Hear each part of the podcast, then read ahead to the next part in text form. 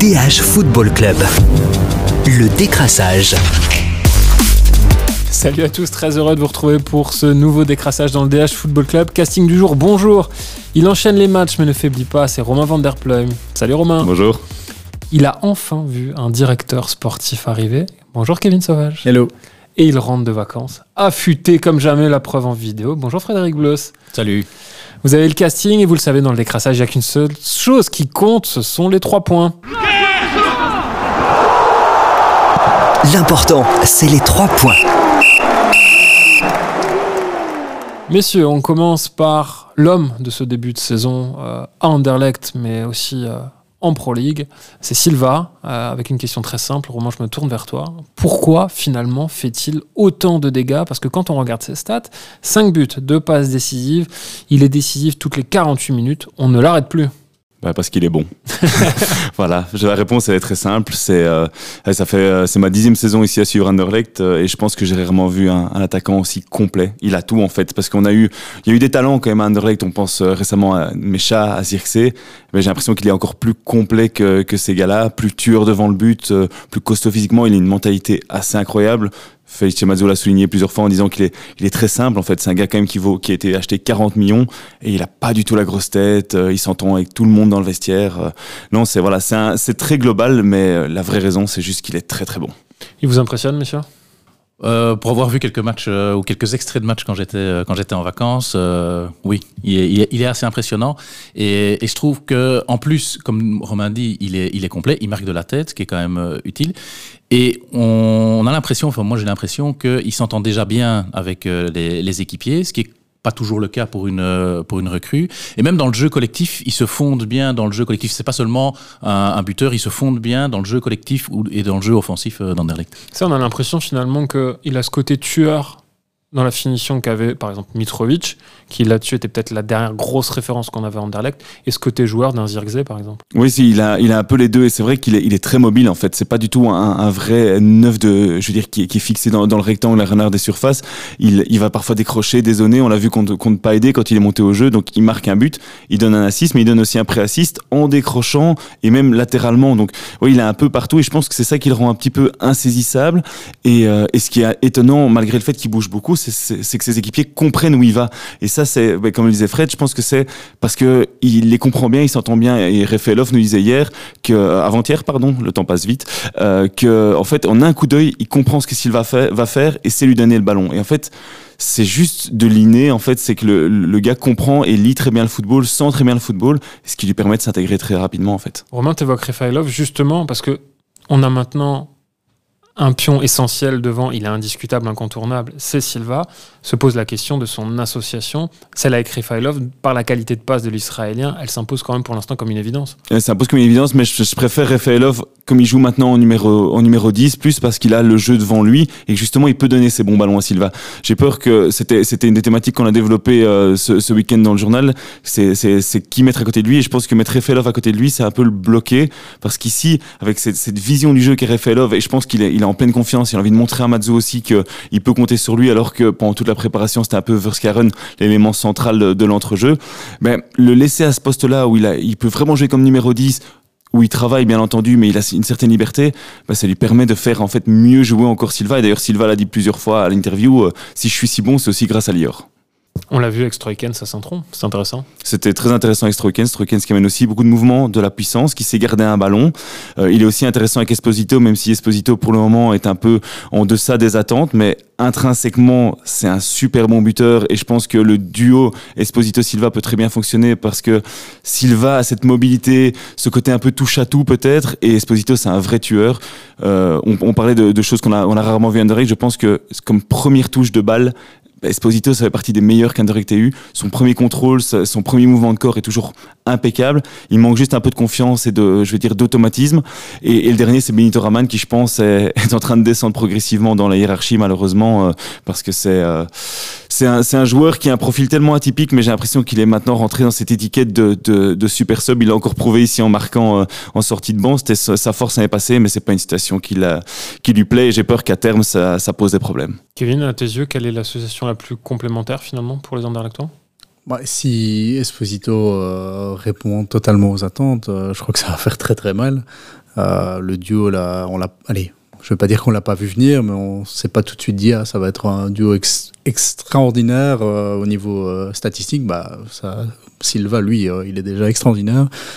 Pour lui aussi, je parlerai aussi de la mentalité, parce qu'il arrive, comme Romain l'a dit, on a déboursé énormément d'argent pour lui. On pourrait se dire bon, je fais en Belgique, ça va aller, j'ai qu'à prester. Euh, il est très impliqué, euh, il vient pas en superstar comme on a pu en voir d'autres hein, dans le championnat arriver euh, à l'époque. Je pense à Alilovic au standard par exemple, qui est arrivé en se disant bon, ça, va, ça va être facile. lui ici, il se donne à 300% et c'est vrai que c'est assez, assez impressionnant. Et il va falloir, je pense, sérieusement compter avec, avec Anderlecht cette saison. Mais je pense que, comme disait Kevin, en fait, il y a, y a, eu depuis quelques saisons des joueurs prêtés à Anderlecht qui ont réussi. Je pense bah, à Circe, Mecha. Gomez qui va partir ici, il n'est pas prêté, mais il était acheté par Underlight. Et en fait, Underlight, depuis deux ans, a récupéré cette image de, cette image de, de, club tremplin, de club formateur pour les super talents. Et en fait, je pense que Silva est arrivé en, regardant ce qui s'est passé les deux dernières saisons et s'est dit, OK, ces mecs-là se sont donnés, regardez, regardez où ils sont maintenant, même si Zirkzee n'a pas de, est au Bayern et n'a pas, pas est devenu international. Voilà, exactement. Donc, c'est des, des exemples. Et je pense que dans sa tête, il s'est dit, OK, si je me donne à fond, je peux peut-être avoir ce tremplin comme ces gars-là. Et en fait, cartonner en première ligue l'année prochaine parce qu'il n'y a pas d'option d'achat, on le rappelle, donc euh, ne pourra pas le conserver. Donc euh, voilà. Il n'y a pas d'option d'achat. Il y a une donne très importante, c'est qu'il n'y a pas non plus de clause de rappel, euh, comme on a pu avoir le cas sur certains prêts, euh, notamment avec Persito à l'époque. Donc ça, c'est quand même très très positif pour les Anderlechtois. C'est hyper important parce que oui, perdre un gars comme ça en janvier, c'était, ouais, je pense que ça aurait annihiler beaucoup de, d'ambition d'Anderlecht. On, était même au, point de penser, euh, en fait, certains, certains confrères se demandaient si euh, Wolverhampton n'avait même pas le rappelé ici encore en été. Euh, mais voilà, normalement, à moins, je pense, d'une compensation financière assez, assez énorme, il n'y aura aucun moyen de, de rappeler Silva à Wolverhampton. Mais, mais, savoir attirer des jeunes euh, comme ça, finalement, c'est peut-être ça le plus bel héritage de Vincent Compagnie. Euh, parce que les deux, les deux derniers, Zirkzee et Enmecha, c'était euh, ouais, son réseau. C'est Compagnie qui a réussi à, à, les attirer. Et il y a évidemment le travail de Peter euh, Verbeek dans, euh, dans l'ombre. Mais finalement, c'est peut-être ça l'héritage de, de, Compagnie, c'est avoir remis Anderlecht comme un club capable d'attirer des jeunes joueurs qui peuvent se servir d'Anderlecht comme, comme tremplin. C'est vrai qu'Anderlecht est un club attractif, il le sera encore plus euh, si son avenir européen, qui se joue cette semaine, se décante. Le dernier obstacle est là, messieurs, euh, les Young Boys Bern. Alors, ils ont sorti Liepaya, qui est un club. Oui, Moi, je le sais, donc je vais le laisser aux autres. Je donne ma langue au chat.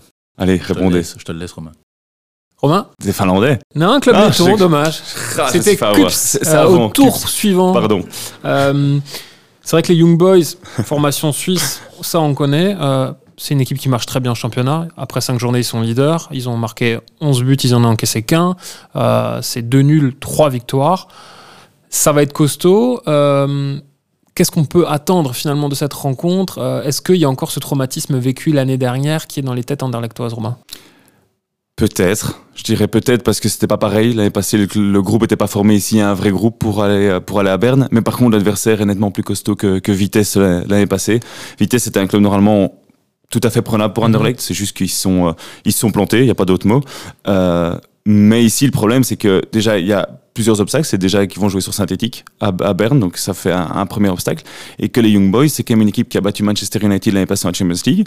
Et, euh, et pour ajouter aux statistiques que tu as données, Jonathan, c'est qu'en plus de ça, en, en, en, conférence league pour le moment, c'est 4 victoires et toujours pas de but encaissé. Donc pour le moment, je crois qu'ils sont à 13 matchs cette saison, 2 nuls et 11 euh, victoires, un truc comme ça. Je pense qu'on est, on est dans des statistiques de cet acabit-là. Donc oui, c'est une équipe qui est en pleine forme, en pleine confiance. Donc il faudra faire aussi avec, avec la confiance euh, de Berne. Feichimazu dit que c'est euh, est, outsider, en tout cas pour le, pour le match aller. Moi, je pense plutôt à du 50-50 pour le moment. C'est, euh, ça va être un match hyper tendu et c'est là qu'on va voir si Anderlecht en fait est, prêt à jouer sous pression, prêt à jouer contre une équipe qui a, qui a son niveau. Il, n'a pas encore eu de vrais tests cette saison, donc c'est euh, c'est une grosse interrogation et je pense que c'est euh, jeudi soir on verra déjà plus clair quant, au, quant aux chances d'Anderlecht de se qualifier. Et Anderlecht qui joue déjà finalement une partie de sa saison et on saluera quand même l'initiative de la Pro League d'avoir reporté le match de championnat qu'il y avait entre les deux confrontations aller-retour pour maximiser les chances de qualif des Mauves. Euh, on va retourner au championnat et on va partir du côté du standard messieurs interrogation. Euh, ce sont les deux cas finalement qui font parler, Nicolas Raskin et Selim Amala. Avec eux, messieurs, on fait quoi, sachant qu'ils sont en fin de contrat, en fin de saison, Kevin? Ben, on essaye de les convaincre, on discute, on négocie, mais c'est très compliqué. Euh, comme vous avez pu le lire aujourd'hui euh, matin, les deux dossiers sont extrêmement complexes, surtout davantage celui d'Amala. Je mouille clairement, pour moi il va partir. Pour moi le point de non-retour a été totalement atteint. Euh, c'est un joueur qui ne se sent plus, qui ne s'est rarement senti aimé par ses supporters. Euh, ça a vite tourné euh, au vinaigre avec, avec lui. On se souvient de la, saison dernière, de, où, il y a deux saisons plutôt, en 2021, fin de saison, une altercation physique, des crachats, des, coups. évidemment, il n'est pas exempt de tout reproche, c'est Mamala, c'est clair, mais c'est un joueur qui a toujours répondu sur le terrain. C'est le joueur le plus décisif du club pour le moment.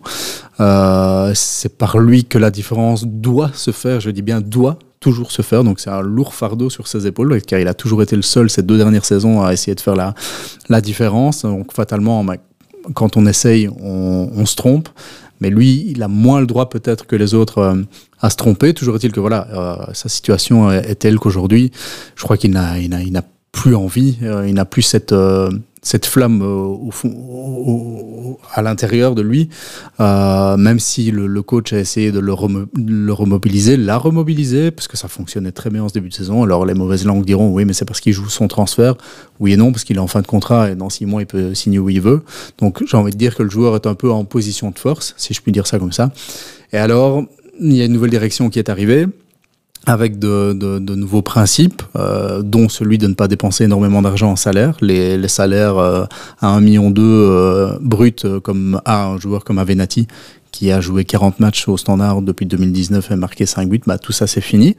Euh, et quand on s'appelle Selim Amala, qu'on est le joueur le plus performant au standard, et qu'on entend, qu'on lit partout, euh, qu'on veut qu'on reste, qu'il reste au club, et qu'on demande... Bah, à être revalorisé à juste titre et qu'on s'entend dire bah oui mais maintenant c'est terminé le, le, l'Eldorado financier, je vais dire ça comme ça, bah, ça complique encore plus la chose. Et sportivement, quand on voit que ça n'évolue pas, qu'il n'y a pas de recrues, presque pas, bah, ça rend encore en plus compliqué le, dossier. Donc je pense vraiment que là ici, peut-être dans la semaine, une issue pourrait être trouvée euh, pour un départ. Et pour Nicolas Rasquin, euh, on a l'impression que ça fait que, depuis quelques semaines que ça négocie, mais je rappellerai que ça fait plus d'un an que Nicolas Rasquin euh, négocie avec son ancien agent, avec son nouvel agent, avec l'ancienne direction, la nouvelle direction, une prolongation de contrat.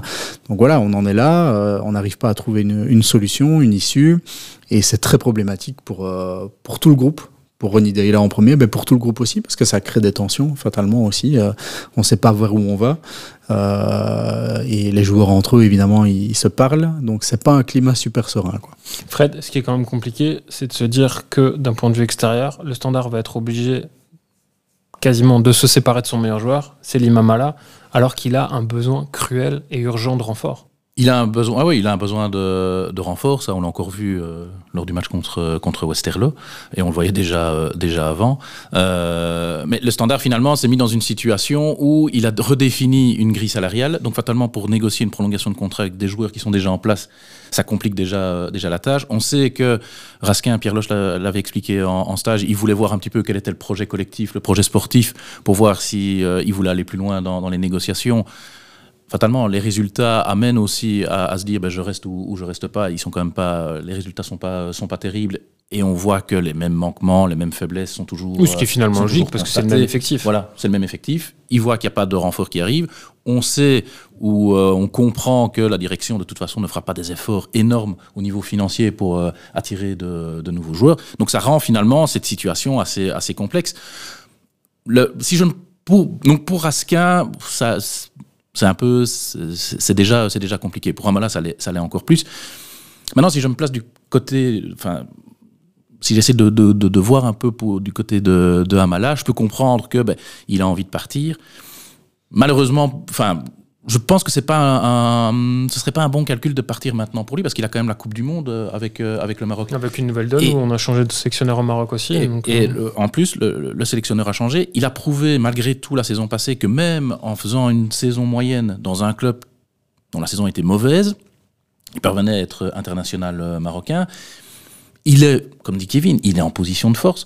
Bah, finalement, est-ce qu'il n'a pas plus intérêt à rester au standard, au moins jusque cet hiver, pour jouer au standard, avoir sa place euh, à, la Coupe du Monde, et il sera encore plus en position de force pour partir. C'est sans doute pas ce qu'il veut. Hein, euh, non, mais en janvier, l'avantage, c'est que s'il fait ça, comme, comme tu le dis, Fred, c'est qu'en janvier, il signe le contrat, un contrat où il veut, en en, en, mettant plein les poches, parce qu'ici, c'est le club qui va devoir payer, enfin, ils vont devoir se payer de club en club pour le transfert, tandis qu'en janvier, bah, c'est Amala qui a pris une énorme signature. L'autre question, c'est est-ce que le joueur a envie de rester dans telles conditions Quand on voit encore son exclusion euh, sur la pelouse de Westerlo, où qui débordait de frustration, encore une fois. Tout est dit à ce moment-là, et il suffit de regarder son, son, langage corporel.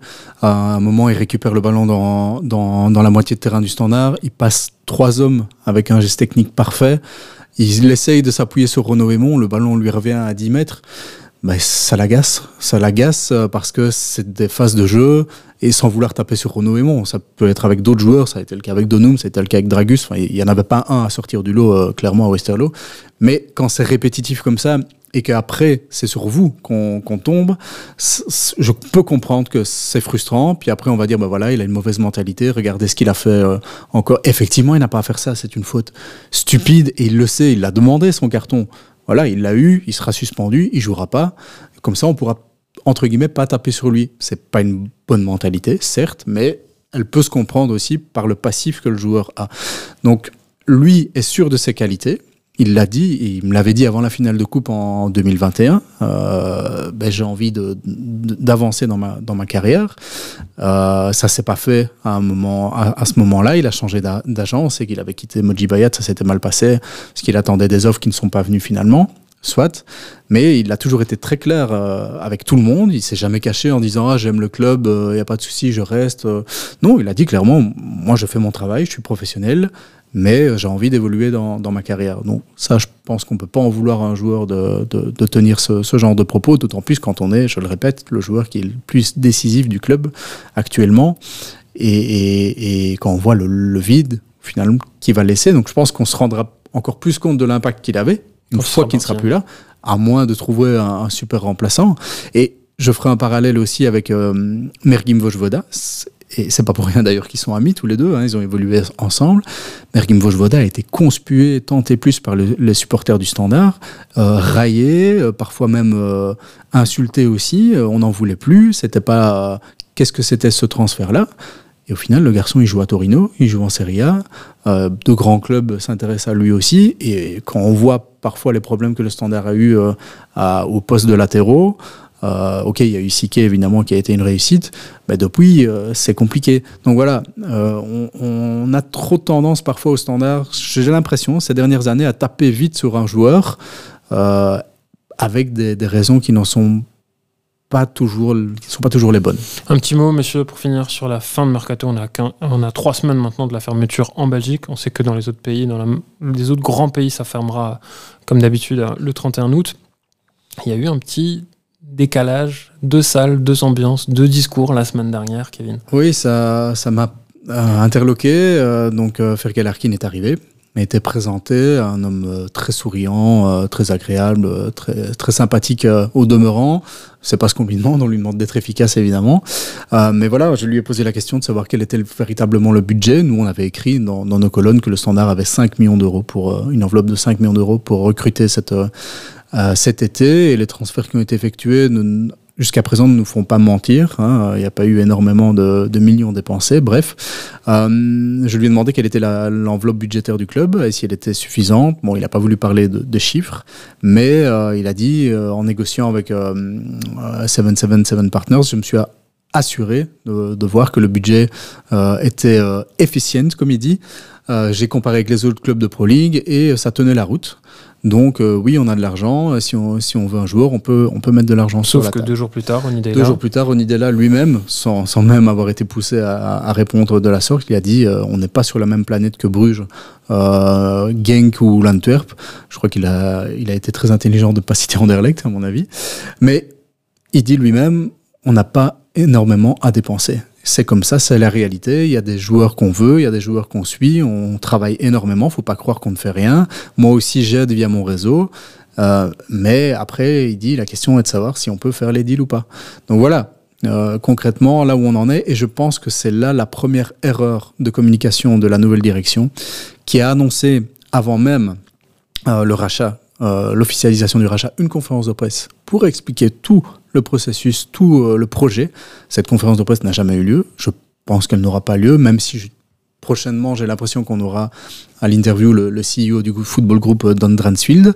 Mais voilà, là il aurait été malin d'être clair et net euh, et de dire ben voilà cette saison pourrait être une saison de transition. On va pas dépenser énormément on va essayer de restabiliser un petit peu l'équipe. Si on parvient à, à jouer les playoffs 2 c'est déjà bien.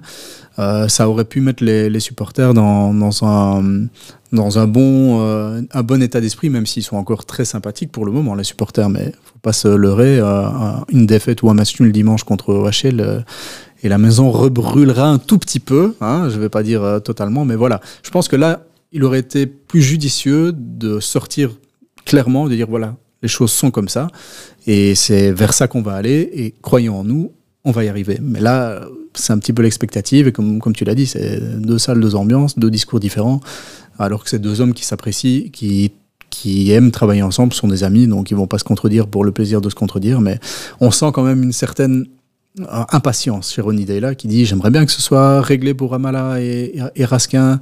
Euh, et là, il ne critique pas frontalement ses joueurs, ni même le club, mais les deux en prennent un petit peu pour le. C'est quand même une petite critique au niveau de la direction. Voilà, c'est. Je...